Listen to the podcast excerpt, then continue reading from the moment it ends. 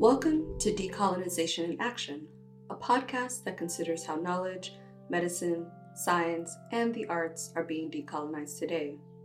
My name is Edna Bonhomme, and I'm broadcasting from Berlin, Germany. Christina Comer and I took a long mid season break to rest and manifest. I also spent this time completing my book manuscript, which I just submitted to Haymarket Books. The tentative title is Tending to Our Wounds and it makes a case for reparations by using history, memoir, and a bit of journalism to think about how we can reckon with colonialism's past, as well as the ways in which anti-black racism, debt, and memory is works and operates today. I'll keep you updated about that project and others to come. In the meantime, I have a treat for this episode. This is season four, episode four of the Decolonization in Action podcast entitled Everything for Everyone, where I was in conversation with Nakora Journal and I sat with Moritz Gansen and Sarah Marais dos Santos Bruce on a rainy afternoon in the neighborhood of Neukölln in Berlin. The conversation was originally recorded in the late summer of 2020 during the pandemic in a public garden sitting outside.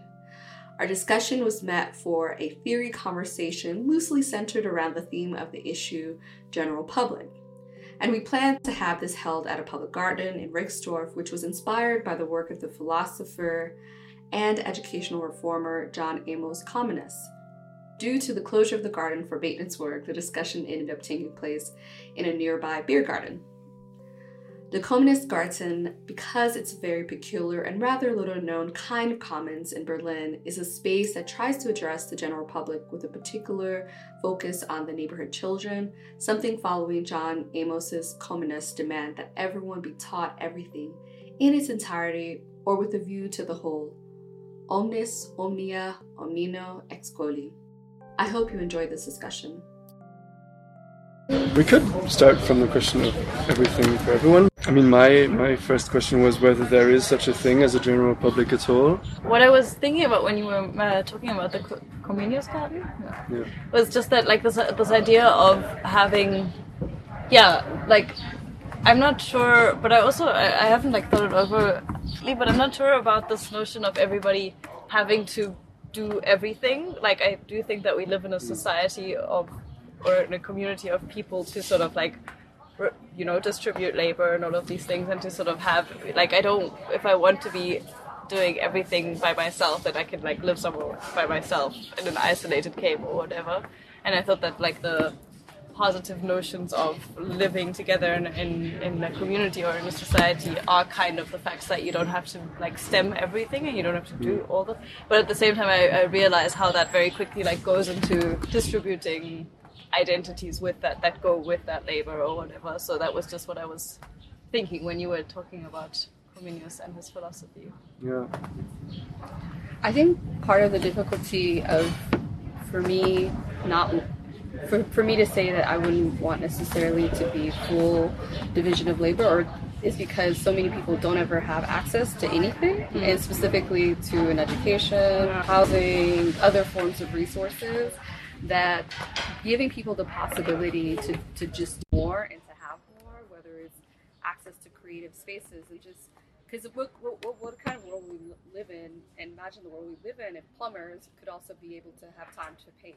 Hmm. If janitors were able to have time to make music and to be like, even if they weren't quote unquote good at it and professionals at it, that we were given the space within societies to actually um, reach our creative potentials, our potential to build things together, um, and not always be uh, pigeonholed into certain kinds of roles just because, well, I just quote unquote happen to be good at this thing or that thing, and therefore I'm only going to be a writer or I'm only going to be um, a plumber or whatever that might be. And so I, I like the idea and the possibility of being quote unquote able to do anything, everything, or at least have access to it so that we don't get fall into a trap of specialization and, and in many cases segregation of people Mm. and the roles that they end up having. So so that's where I, I would be coming from when I think about something for everyone or I that everyone should have access to. everything. And I think that's a lot of what this garden is about, sort of uh, also kind of who are the people and the children who come here to learn and to, to learn together as well. Um, they're, they're people who are who in a different part of the city might never uh, end up in an institution sort of outside of the school that would offer some kind of learning, uh, but a, lear- a, a type of learning that, from what I understand, is precisely not the kind of st- institutionalized school learning, but but a, a, form of I don't know. It's kind of a, a romantic way of, of thinking of uh, lifelong learning, or, or, also some holistic ideas of learning, which are. I mean, there are all kinds of problems, I guess, with the with the kind of humanism of it, but at the same time, on a sort of practical political level, this is I think this is a real commons within within this kind of city. I mean, of course, you have to know about it. Like I guess each of us, in different ways, had seen it but never been inside. Uh, although it's quite easy, but you have to press the buzzer and you have to know that you can press it. You have to know that you're allowed to go in.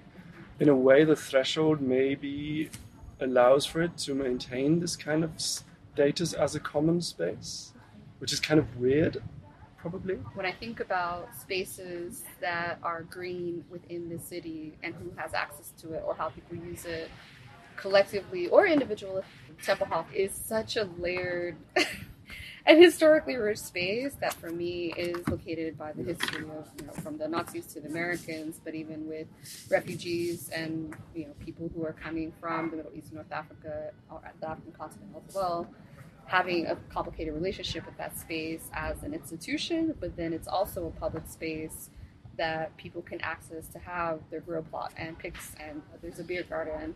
Mm. And but yet at the same time I find the park like Prospect Park in Brooklyn the intermixing between groups of various religious, ethnic, racial categories is far more apparent in Brooklyn than here. I feel like here there's these like parallel lives that people are living, mm. that they see each other from the outside, and there could be this semblance that somehow the public is multi-ethnic, multiracial, and quote unquote tolerant, but yet there's this veneer that I see of parallel separation and parallel segregation in the in the German slash Berlin context of like Tempelhof, Temple Health um, as a kind of microcosm. And that's a German problem in general, I think, because uh, I mean, I grew up in South Africa, and it was just like so apparent. I mean, it's not it's not even the case that people weren't racist or that people weren't, you know, like people were blatantly racist and they were like blatantly terrible. But uh, the, the alone the fact of the matter that people were constantly in like you know white people had to constantly engage with black people and, and it was like and, and with with other people of color and it was just like it was constantly an issue. Like you couldn't not talk about race, and even if the discussions were problematic, then it was at least you know you, people were talking about it every day, and it was just sort of like a topic. And here everybody sort of just pretends that it's not a topic and that it's uh, kind of everything is good because we have so many Muslims or whatever living in, for example, Berlin.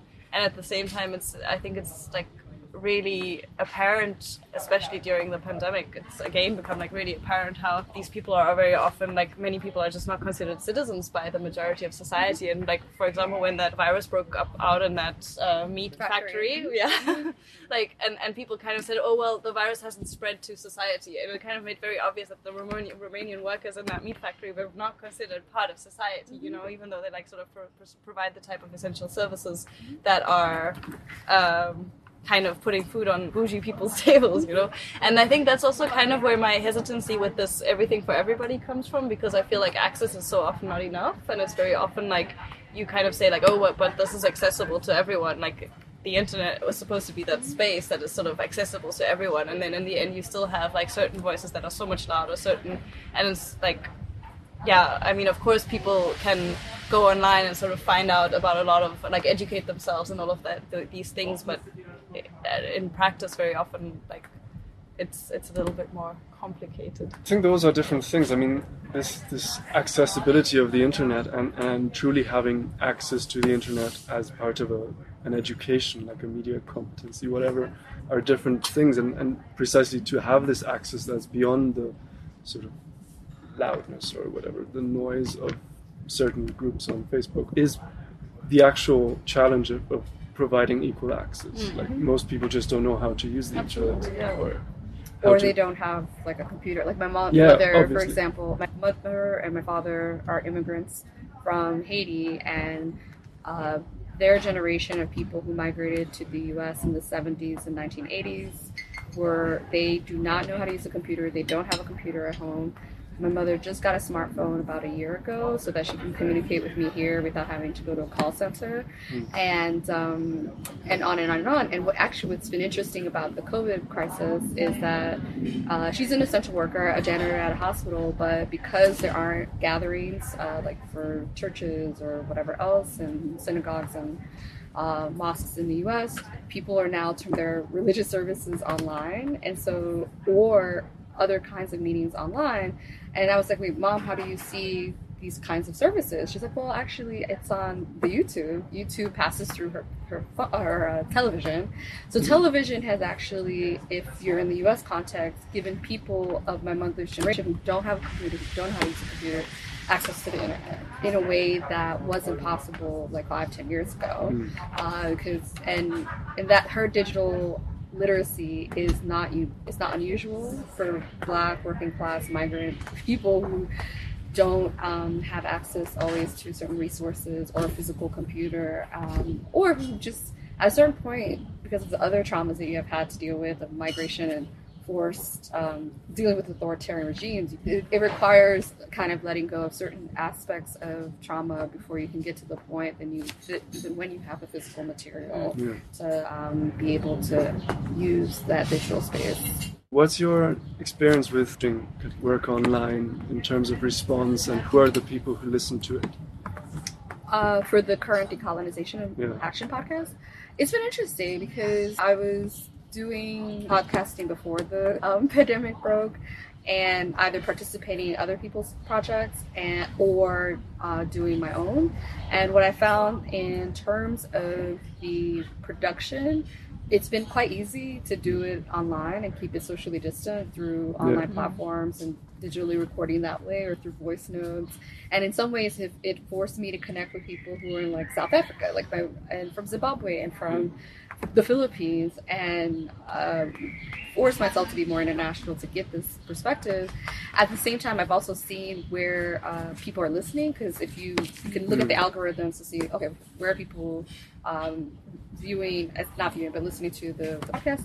And it's all over the world actually. Uh, surprisingly it's not a lot like but it's brazil it's the philippines uh, india. It's lovely. uh, and I can see it pop out. The most most of the people are listening in Europe and North America, but it, it does pop up elsewhere, and I, I think that, that that actually shows and is, is a testament um, to the power of the internet. Actually, even despite the limitations, um, like I would agree with you, it's not accessible to everyone, Mm. but there are so many people who um, are trying to make it work for them, and especially if they can't travel here Yeah.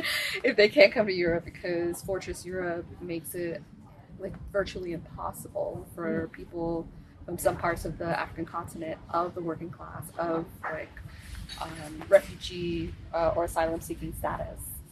Yeah. And do people ever sort of uh, send you emails or get in touch in some other way to to discuss things that you've been talking about?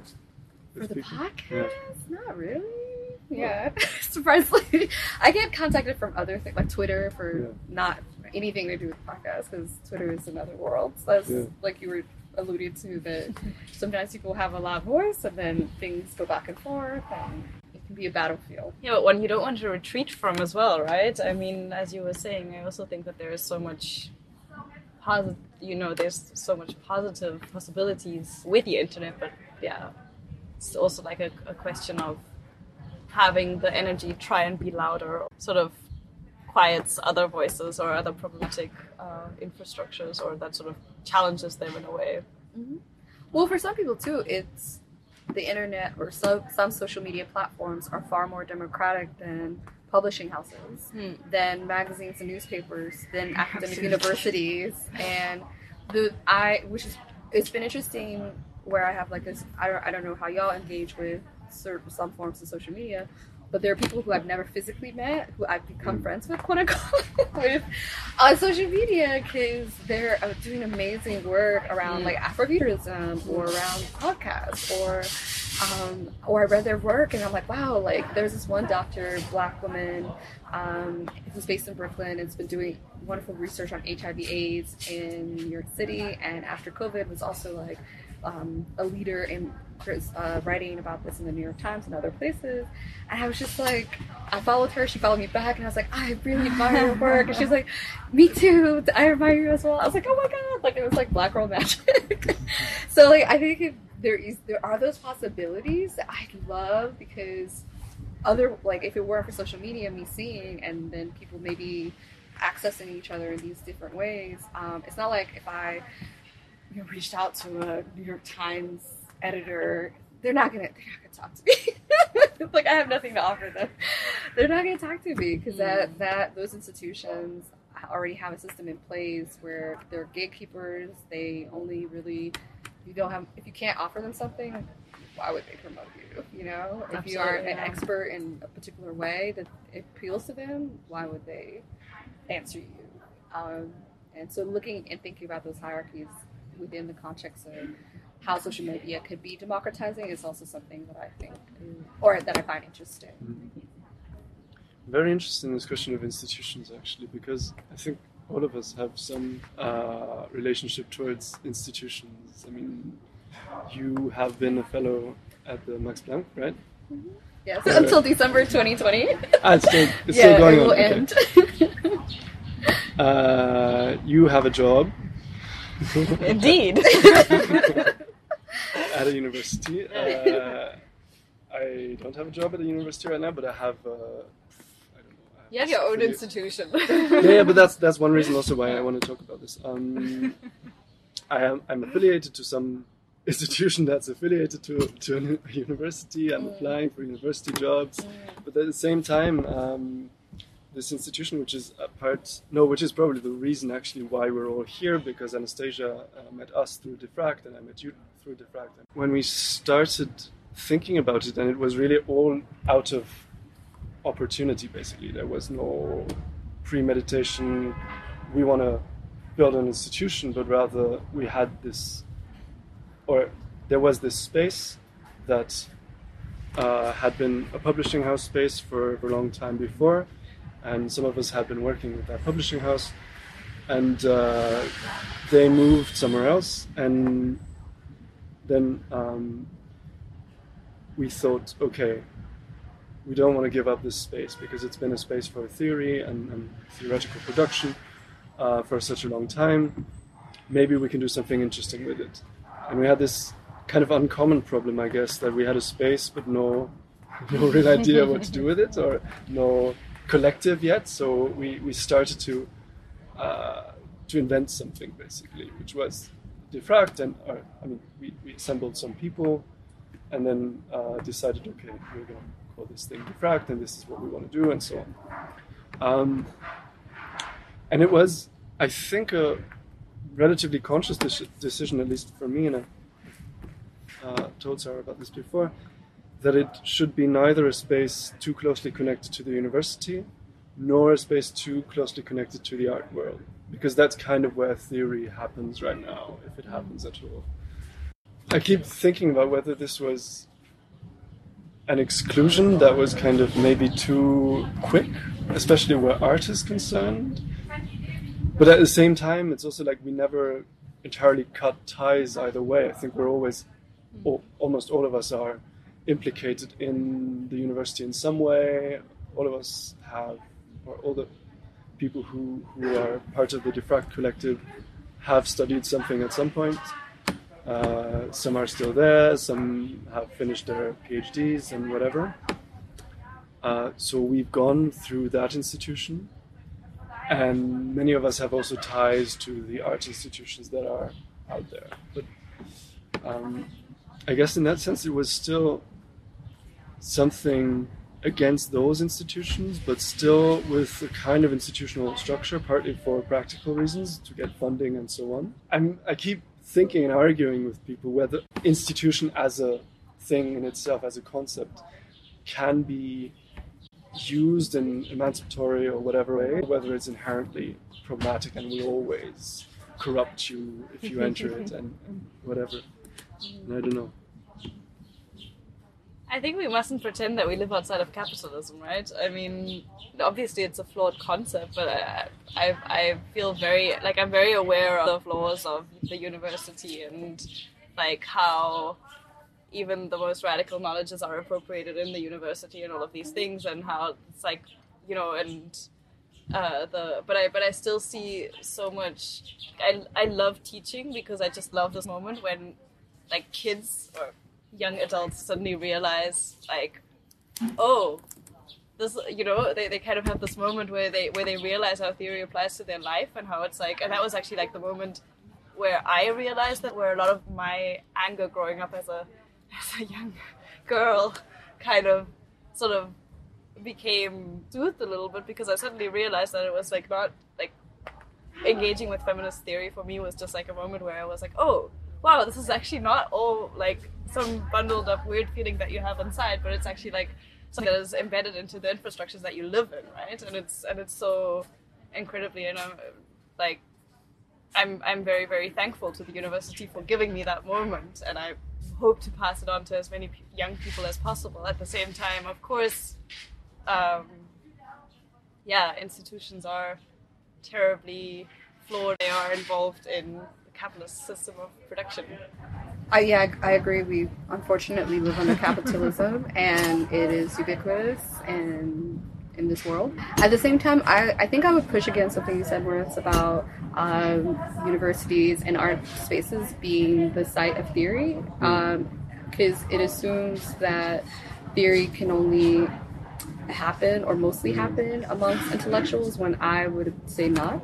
In fact, if anything, people outside of uh, academic or formal learned institutions are very theoretical, and I see them exercising theory particularly like when I think about black feminists and black women in my family, or even those who have no uh, relationship to me, they are exercising theory in a kitchen, in the fields, in the ways that they connect with the earth, um, how they see the stars, the heavens, whatever else. And it may not get recognized as such because of how classism operates and overemphasis on, on pointing to and looking to intellectuals as uh, bearers of knowledge, information, and politics when uh, there, there hopefully could be more ways of thinking about um, where theory lies. And the work of Ch- uh, Chakanetsa Mavhunga, who is a uh, professor from Zimbabwe who looks at African philosophy and the ways in which philosophy and African genius actually can be found in informal spaces. And the, for him, the African laboratory is the kitchen. it's, a, it's a kitchen in which you are, or one can experiment um, very heavily. And I, I, would, I would even yeah go beyond that and just to to say that yeah, Berlin is a funny one because it's a place where people are coming from so many different places. There was one person who, who, was helping me build a kitchen, and he's from Iran. And in Iran, he was an engineer, but when he came here, his degree wasn't recognized because the German state was like doesn't fully transfer accept that technical. And he he was just like, uh, so he, instead of restarting that whole thing, he was like, well, I guess I'll just be a carpenter, and that was his process of reckoning with Eurocentrism and higher education and the hierarchies that are created even when people have a, a formal education.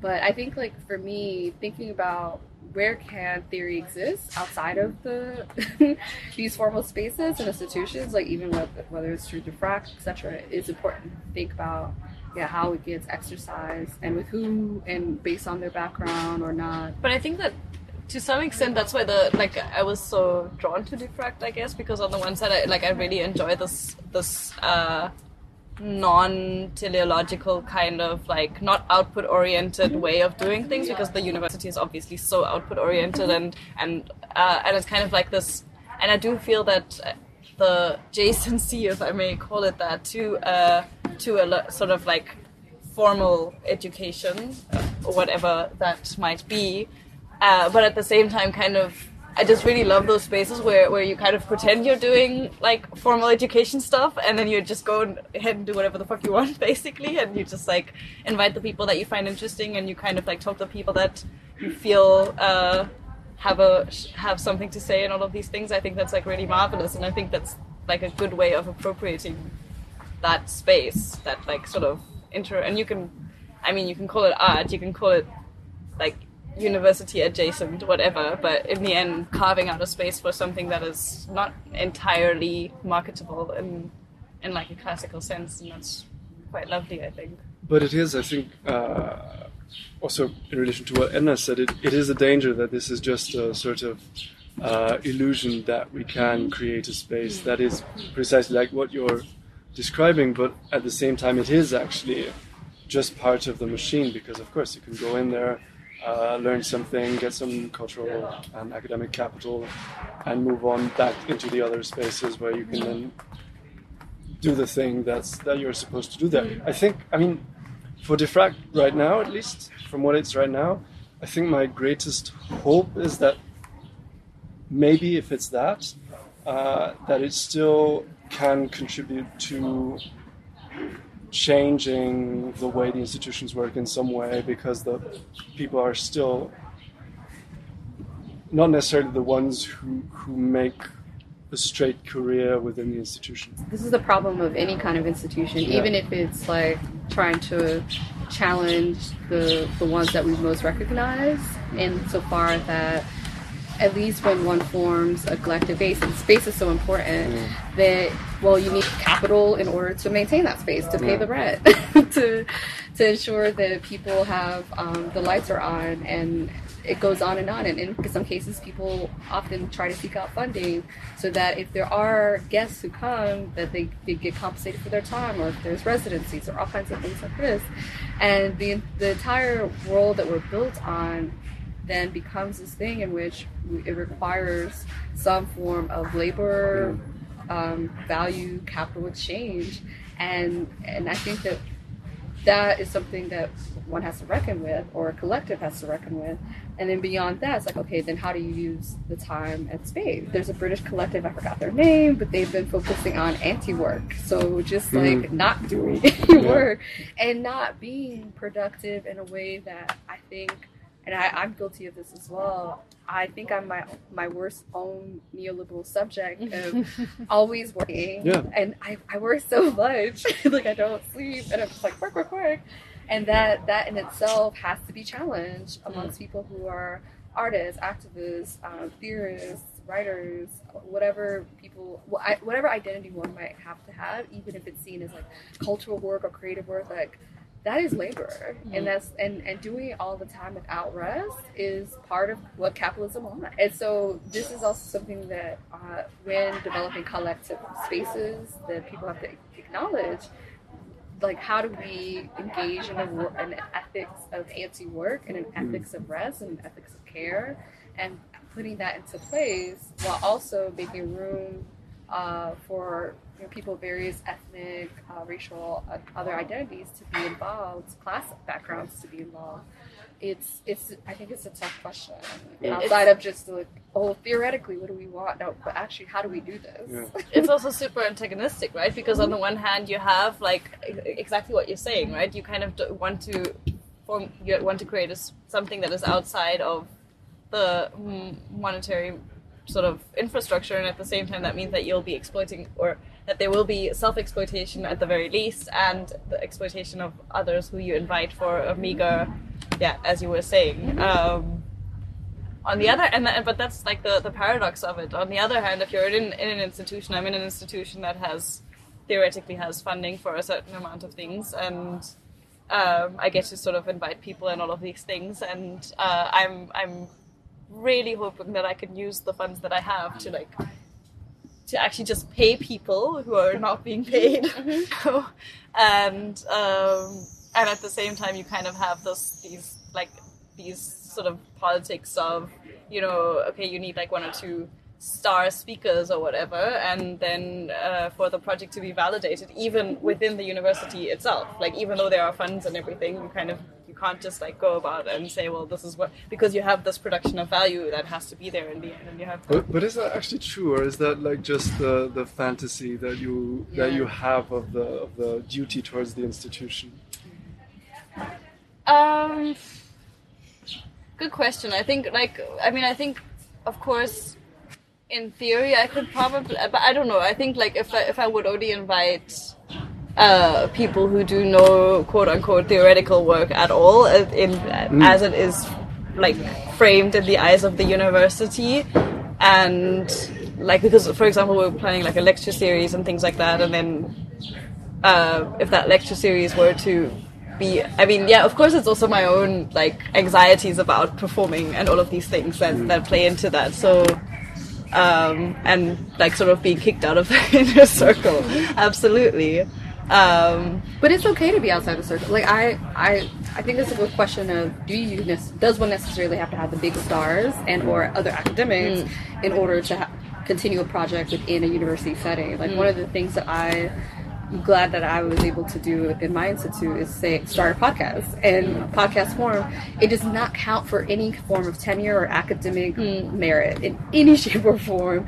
It does, and the people who I invited, I have invited, have been transgender, refugees, migrants, uh, people without PhDs, people who hmm. don't have a formal education, and I, and I, I, I see them as experts, hmm. and I, I put I give them a platform. It took two seasons for someone to recognize to recognize that I was like, oh yeah, everyone's been yeah, That's weird. gender queer, like POC, like what? And then they're like, oh, I see what she's doing because But did you do it on purpose? Yeah. Okay, I but didn't tell it wasn't people that I was something that just happened. Okay. Of course not. I, I knew what I was doing, and I was committed to doing that because of the, me wanting to democratize and to give space to people who are often left out of the curriculums of university, um, you know, syllabi, as well as within the European academic institutions. They're so white. I, I thought the U.S. was bad, then coming here, I was like, Yeah. what the fuck? Like, I should not be the only one. And so I think that like it it doesn't benefit. It doesn't work for like long term my career to do this work, but it feels far better. Mm. it makes it more interesting, and colorful. Like I'm just like I feel a lot more satisfied mm. um, doing this, the things that I do on my own terms. When we started, we started also, I mean, again, with reference to what was happening in the universities and in art spaces, and where theory was mainly performed by males, mm. especially in the university, and especially if you look at philosophy departments. They're, I don't know the numbers right now, but I'd say 80% male normally. In Berlin, actually, the Free University is a great exception right now, but anyway. Um, so in the very beginning, we, we started to make sure that we have no all male panels and that we try to sort of have at least as many non males as males and so on. Um, and then at some point we realized okay, we don't have to count anymore. Actually, right now we've been inviting far more women than men in the past, uh, I don't know, months and probably even years. Um, which is quite quite interesting because we didn't think about it anymore, and it kind of just happened. So there was a I don't know change in the dynamic or whatever. I don't know what, what precisely happened. It was interesting to observe that. But I also think that it can really become something that you sort of internalize because, like, it's just something that you automatically drift to when you feel like, okay, I want to do work that is, or at least I've I've also realized kind of the same thing that when when I think about like, okay, I want to invite theory, people people are doing theory, but who are like not universalizing or who are not kind of pretending that academia is this politi- this this apolitical space or whatever, I automatically uh, drift to women and and and BIPOCs basically. You know, it's kind of like you, you when you're kind of thinking about okay, what do I want them to talk about, and then and they're like, no, most like German or, or most white philosoph- male philosophers will not talk about the body as something that is like situated or or, or specific or or like you know they will not. T- so it's it's, it's almost like a self cancel, you know, sort of cancels itself out. Like I'm not going to invite certain people just because they don't also don't talk about the things that I find interesting or that are like. So it's so it's actually both. It's also the the question of theory in itself, the way I I understand it, and and like a politics of of not wanting to invite one, white men, Yeah. or at least not predominantly. I have nothing against white men, strangely enough. well, part of I think part of the problem too is that many, well, not hashtag not all white men, but, but a lot enough won't even consider or think about women, people of color, people from the global south. They're, they're not. Many of them aren't actively like having that vision of what does it mean to have people sit at a table that actually represents the makeup of the world in a full sense. Because, and this is why I hate the term minority. I'm like in the U.S. context, I'm like, oh, minority. I'm like, I am not. Black people are not a minority globally. we are not a minority.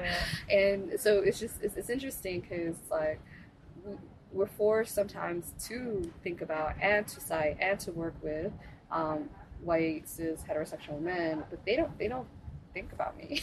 like I am not a vision of genius. When when I ask, I like to ask people. Um, when I say genius, who do you envision in your head?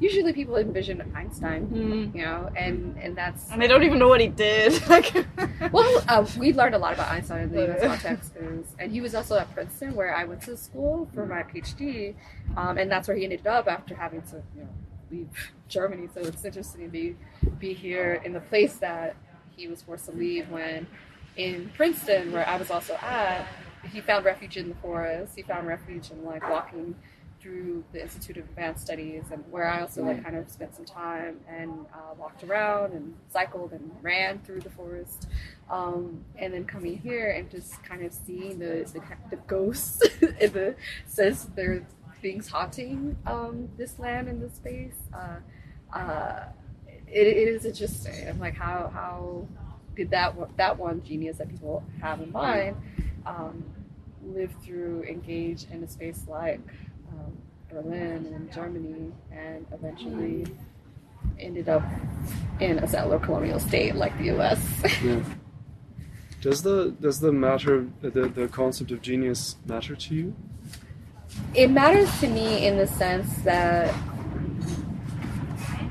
there since the enlightenment project if, if you think about how enlightenment thinkers whether it's immanuel kant if we think about montesquieu diderot rousseau etc carl linnaeus who had a range of um, expertise some were philosophers just that and with linnaeus being a taxonomist biologist that they had a vision of the world in which they saw and envisioned themselves as Europeans um, at the upper echelon of intellectual and quote unquote rational thought.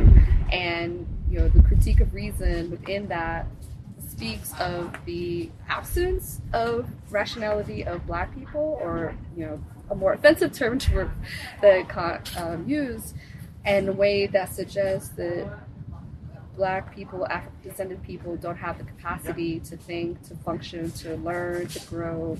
And so claim for me, it's not just a question of like this abstract notion of genius in which it's inclusive, but to say that um, if we want to, we do have actually, as uh, for me as an African descended person, the capacity to have reason. And but not just reason but to be able to move between so many different worlds and always translate and think and be compassionate while you know existing in the skin in a way that makes uh, the kind of enlightenment project for me deficient. So I, I would say that that lack of humanity on their part when in fact they thought that they were doing much more than that and creating that universalizing project uh, was was um, yeah it was insufficient. And of course people have written about this like you know Césaire and uh, and Hannah Arendt and making connections between the Enlightenment Project and fascism and slavery and colonialism um, you know Adorno and Horkheimer as well with um, their their work. And even more recently with the Achille uh, uh, critique of Black reason, uh, where he like points directly to that Enlightenment project as well. So the, the work is there and it gets done, and I think that for me the the notion of genius can be a productive site, and particularly genius when it is tied to African descended people to challenge the centuries ongoing experience of slavery, colonialism, and just abject, uh, yeah, just abject discrimination. Because we do have that capacity, and yet it is somehow taken away from us um, Mm. by the European intellectual projects. partly asking because I feel like my sort of kind of historian of philosophy or whatever it is I'm doing uh, has been, or I feel like it's been precisely the dismantling of genius and sort of trying to to uh, trace all the translations that that produce this kind of uh, semblance of genius that are that, that the, the kind of image of genius, but that in fact are sort of collective work basically. Uh, that's condition that, that there are conditions of possibility of this semblance of, or this, this appearance, this uh, whatever, this eff- effect of genius, basically. Um, and that's kind of interesting because it, it kind of, at the same, I think it, it it both can work together with the decolonial project as the same time as potentially opposing it because of course it would also dismantle this potentially um, empowering moment of, of reappropriating genius that has been denied for centuries as you were saying Yeah, and I actually I'm I'm I'm very supportive of projects that are collective, both intellectual otherwise, through labor, etc. Like redis- redistribute the wealth, redistribute the intellectual spaces, and make universities truly accessible as like a place where anyone of uh, various social backgrounds, economic classes can access that unequivocally. And I by me pointing to uh, African genius or African descended genius, it's in some ways an extension of Mbembe's work and Mavhunga's work, who I mentioned earlier. But it's also to, um, and it's but it's it's also not trying to do the respectability politics that sometimes people Mm. talk about, because that I want to shy away from. But really to just like point out that a we there's so many black intellectuals who have existed and don't get cited, who don't get recognized or get recognized post-mortem. Like Ida B. Wells, who is a black American writer, journalist, got a Pulitzer Prize 90 years after her death. 90 years after her death. She was just Like, like, thanks for that. yeah, thanks. So she's she's in her grave right now. Um, but like she was doing such amazing work around abolition, anti-lynching, um, prolific writer. Like ran out of town by the Ku Klux Klan. Just like I can't even imagine. Like you know, it's like fighting Nazis all the all day, all the time, and she was doing that. And again, recognized post-mortem. And so, I guess the ideal of this like collective intellectual um, kind of equalness is what we should be striving for and in many ways that's what the project i would want to be part of the bounce then is to say okay how do we acknowledge that past how do we correct it? And how do we empower the people? This is the thing that i'm trying personally i'm trying to work through as a decolonial practice but as like i also get to know the intellectual traditions and mm-hmm. languages of people who aren't european. Yeah. But it, I think that's that's like exactly the the point where it gets so so intri- where it's like such an intricate problem because on the one hand you kind of like we end up with only black and people of color kind of doing that work. I was at the Transform Festival and, and there was this guy uh, who was kind of saying like, you know, I have to know Kant and, all- and Hegel and all of these things uh, to do my work on Césaire and etc. etc. etc. and to actually be able to talk about the things that interest me and be taken seriously and uh, like especially for highly melanated people uh, uh, for, especially for people who are black even more than, than POCs I don't know if you have an answer to this but like how much of it like is this, how, how or not how productive because I understand that it is like productive for communities and individuals and things like that and, and, and like you were saying for, for the actual ability to be able to see oneself as a, a human with, with reason and all of these things, but I wonder how much. Like I, I always wonder about like how much of it can really happen through through this type of more or less peaceful educational work in a sense, you know, and how and and because in the end, uh, the people in the positions of power will not go lightly or will not go quietly, and Yeah. sort of. Uh, It can't be peaceful. This is why people are toppling statues and burning Yeah, shit yeah. down.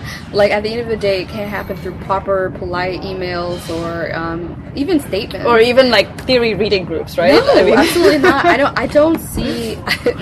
I am very skeptical of academic institutions being reformed from within Hmm. without there being a complete restructuring and perhaps uh, just demolition of some of these spaces.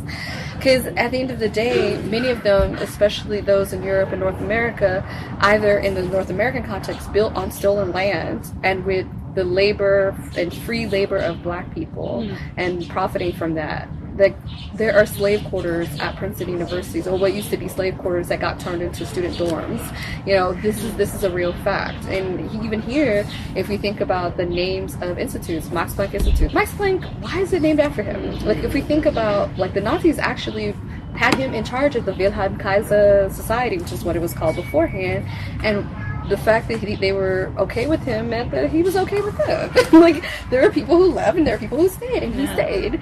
Um, or you know Alexander von Humboldt, a colonial in my yeah. opinion. you know, and and Robert Koch experimented on people. Like it's just you know it can go on and on whereby the idea the names that have been normalized even in German society where people are like, oh no, but that's the British, that's the French, that's the Americans. I'm like, well, but look at your own people. Yeah. Look at your own people, and you will see that these academic institutions are built off of the the labor, the the bodies, the experimentation, and the complicity of colonialists, racists, eugenicists, and it goes on and on and on. And so for me, there it's, it's going to have to be a violent way of dealing with this. And I'm I'm I'm shocked that it's, it's, it's actually a bit too peaceful in the German context for people not the, the ways that people do either not either they don't challenge it um, explicitly or there's not enough of us. Like I'm not even from here. I'm a I'm an angry whatever. like I'm just angry, um, and I don't have. Um, like yeah this is not my home but uh, it's my temporary residence but it's it's not mine. So i if i started burning shit down then i would i, I would be deported. I would be deported. They, they probably already want to deport yeah me. but i yeah but i wonder if uh, a lot of other people uh, who are from here but have like I, I, think that a lot of people who are who are from here and live here uh, have the same sentiments. Yes, of course. And I think course. that um, that there is such a like general norm about POCs, uh, Black people, not being part of the German culture that that they are just like, you know, that you just kind of don't feel like this is yours anyways. Like I mean, even my my mother has lived here for so long, and she's like, she's I mean, she's. Uh, yeah, she has like absolutely no engagement with Germany at all. Like she's she's completely apolitical. But I also think to some extent because she's not like she's just not addressed as as a political being basically, and, and she's like not.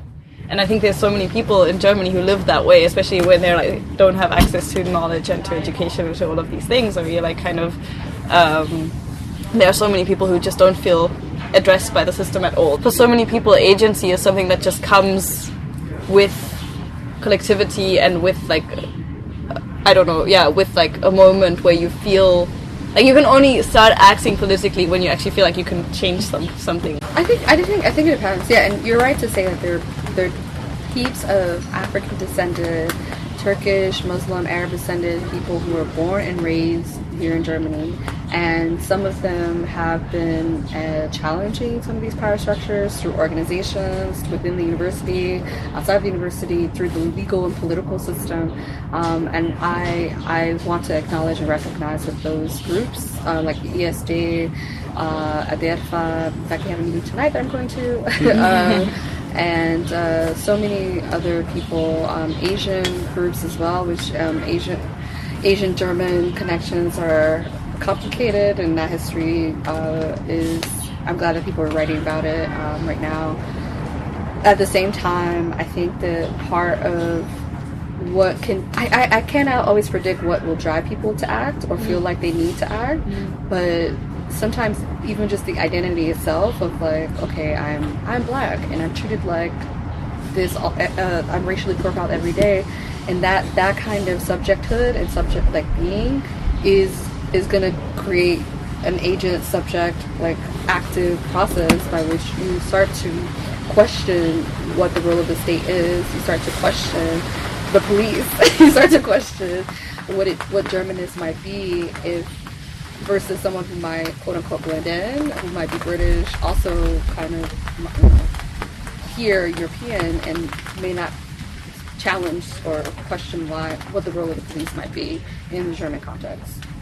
Yeah, I'm thinking perhaps more along the lines of uh, people who kind of retreat into the privacy of their own home. When I watched the Berlin years, I, it was it was like also this this when you hear like May Ayim talking about how she didn't know that there were other black people in the country, you know, where she was kind of like, well, this just happens to me, and I'm, you know, and just like you kind of like retreat and you kind of feel like this is something that that is burdened upon you, but that you cannot uh, possibly that there's just like no that yeah i think I, I, kind of felt like the sense of no agency and then once once she sort of connected to other uh, afro germans and realizing that there was like a history and like you were saying like actually engaging with your own history and engaging with sort of uh, the structural aspect of it which something that can happen with the alienation if, if there is a collective group to act then yeah you could be an activist and be maybe work towards empowerment. But even before that the her the racism she experienced definitely meant that she was conscious of something being wrong in that society and not fully trusting every element of that society, mm. which her poetry speaks to, and that mm. process and that trauma. And eventually, you know, some of those demons like crept up upon her, and which is part of what led to her suicide. You know, at the end of the day, she did not feel fully comfortable and safe in this in this city in Berlin in mm. Kreuzberg because it's a deeply ra- German society is deeply racist, and that's what it, it does to brilliant people like her, brilliant black women, hmm. um, queer, like. And so it's this complicated thing, like it could eat you away, and that alienation could eat you away to the point like what you were describing. There's a retreat, and it could also be something in which people are actively working hmm. towards in these groups and organizations. And it can also be exhausting. It hmm. can it can lead to so many different uh, pathways that we also have to recognize and acknowledge. Yeah, not every not every black person living in Germany is gonna be like, mm. you know, black power, fists in the air. Let me join the, the BPP Berlin. yeah, that's just not gonna, that's not a, that's not a reality. Mm. But I think that the the kind of everyday anti-black racism um, and perceived status as a your perceived foreigner it can wear away at people. It can wear away at people. Yeah. Well, also, I think part of the problem too is that people in well, in the German context that I'm familiar, I'm realizing have a narrow definition of what they think racism is, mm. and and part of that has to do with it only with most of the time I'm thinking only of anti-Semitism and particularly the Nazi era, and that's it. Anything else then becomes characterized as like a cultural difference somehow, or yeah, yeah. you know, oh that, that that religion is doesn't really align with uh, what we are familiar with.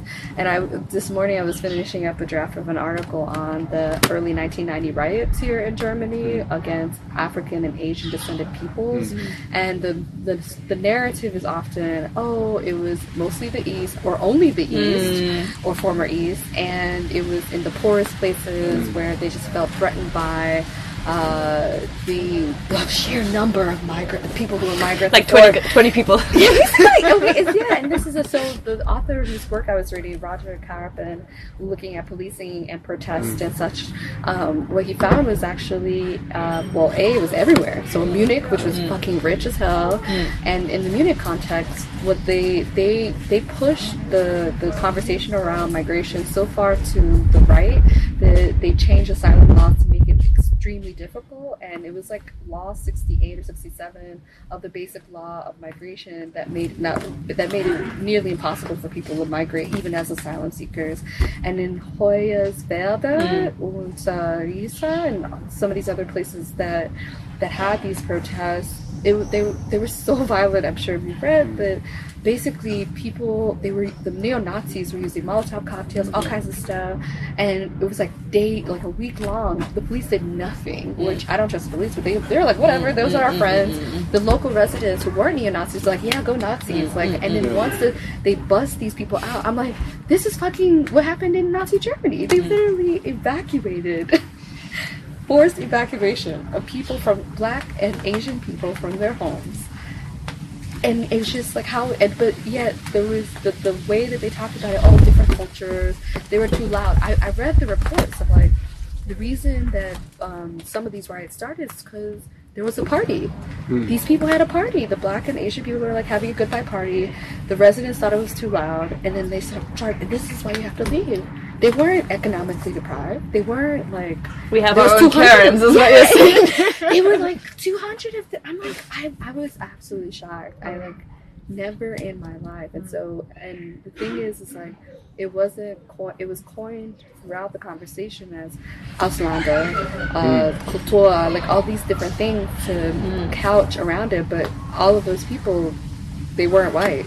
Yeah, I kind of I, I always wonder about this like because like so, so uh, kind of riffing off of what you were just saying in a in a very speculative way. Um, I, I I have a Brazilian passport, so I'm always like, what possibility? And obviously, like I'm very privileged to have two passports and all of that. But like, it's always this idea of yeah, if shit goes down in Europe, where would I go? And you kind of have these, you know, you have these.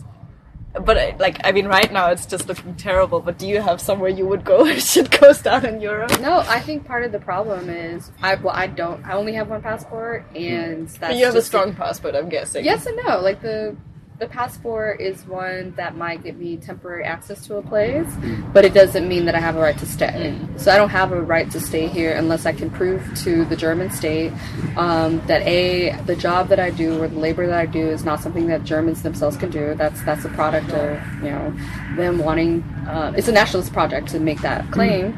The other th- question being that you have to have make a certain amount of money and prove that you are not going to be quote unquote a burden to the state, and that the money you do that I make in my current visa says because I have a visa I can't just be here.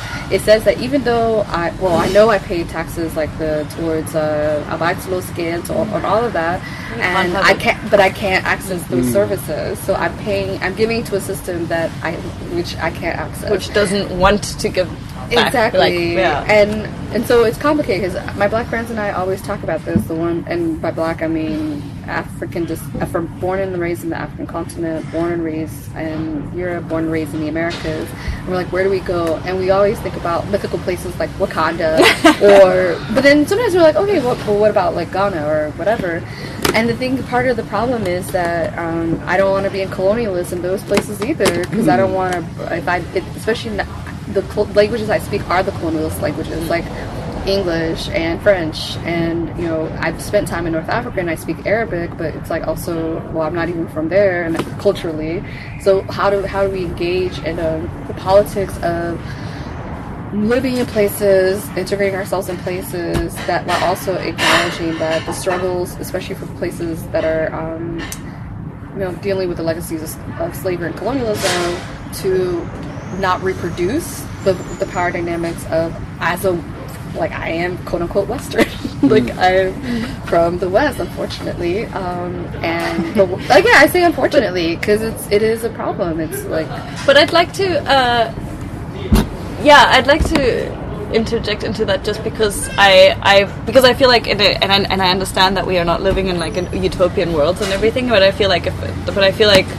I, I have some problem with like this notion of a, a really original because it's kind of essential. I, like I, I know that there's like a politics to it and everything, but I, I wonder about the like this this notion of not being quote unquote allowed to live somewhere else. Like I, I understand what you're saying about like the power dynamics and all of that, but I but I also kind of feel that like one of the like like that, that one of like the the reaching towards utopia in my head would kind of be like everyone should be able to live everywhere. And that would also mean that you like not respectfully so obviously and with certain like kind of politics in place but that uh, people could actually go like I I don't know. I just feel like this notion of saying I'm originally from there is something that I struggle with just because you know I'm originally from Brazil but to be quite honest like I, I, I have very little access to my history for example and I have very little like to, to, to the because it was just erased and um, I don't I don't feel very connected in that sense and i feel like like the, the, the, the learnings that i've kind of had and the like the places that have shaped me are different from the place i quote unquote originate from and i kind of feel like a, a lot of people who kind of were forced or otherwise uh, traveled and sort of mobilized and went to diaspora and like that they should be able to build a home wherever they kind of want to and sort of engage with and that the problem lies not with like the place itself, but like with the politics that kind of or the power dynamics that sort of come with that. So it's just uh, like it's it's an open question. Yeah, and, and that, that's precisely it. The power dynamics that come with that. So for me, I would feel very uncomfortable like settling in on settler colonial territory.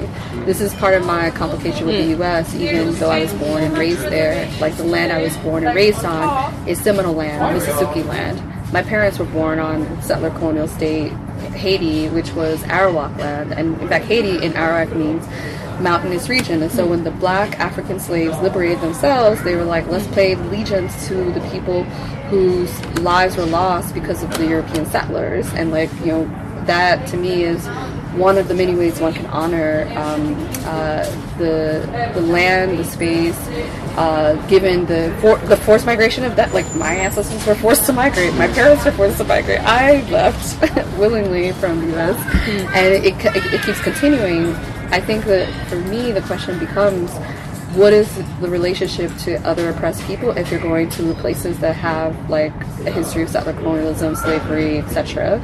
Um, are is one forming an organic kind of solidarity or practice of solidarity once one is there, and how do you engage in um, collective thing as opposed to and I hate this term, and this, I hope I don't identify with this. Expats all just hanging around each other all the time in like Cairo and being like, oh, it's so cosmopolitan, but then never engage with working class Egyptians. Like this is this is a thing that has to be actively sought out. And then even just beyond that, it's like the capital that comes with coming from North America and Europe, even if you're like, okay, I'm going to go and live there, it is far more than most people who are living in those countries. And to ignore that, I think it's it's it's a bit for me it would be naive and I, I, even saw that in South Africa when I visited and I it was a very difficult trip because yeah people was like they were like you are you're not one of us.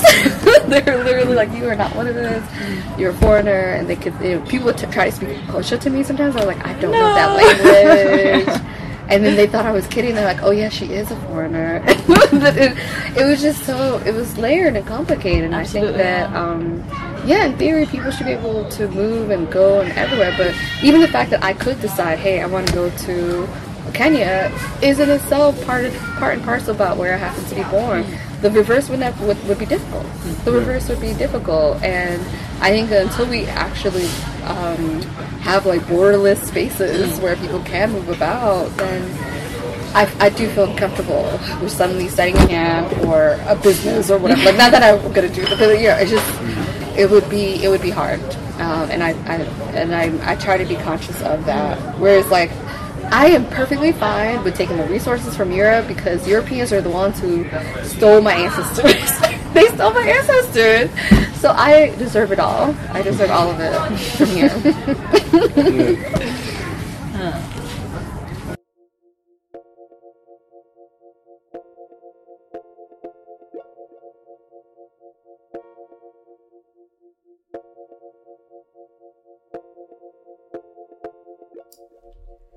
My name is Edna Bonhomme, and you are listening to the Decolonization Action Podcast. This was season four, episode four Everything for Everyone. I would like to thank Moritz Gansen, Sarah Moraes dos Santos Bruce, and Awkward Journal. As always, there's a list of references and a bibliography in the show notes. To learn more about the podcast or to find out more information about the people and events referenced, please visit www.decolonizationaction.com. You can also visit us and follow us on Twitter at Deck in Action. If you like what you hear, please rate, comment, and share our episodes on iTunes, SoundCloud, and Spotify. Thank you for joining us.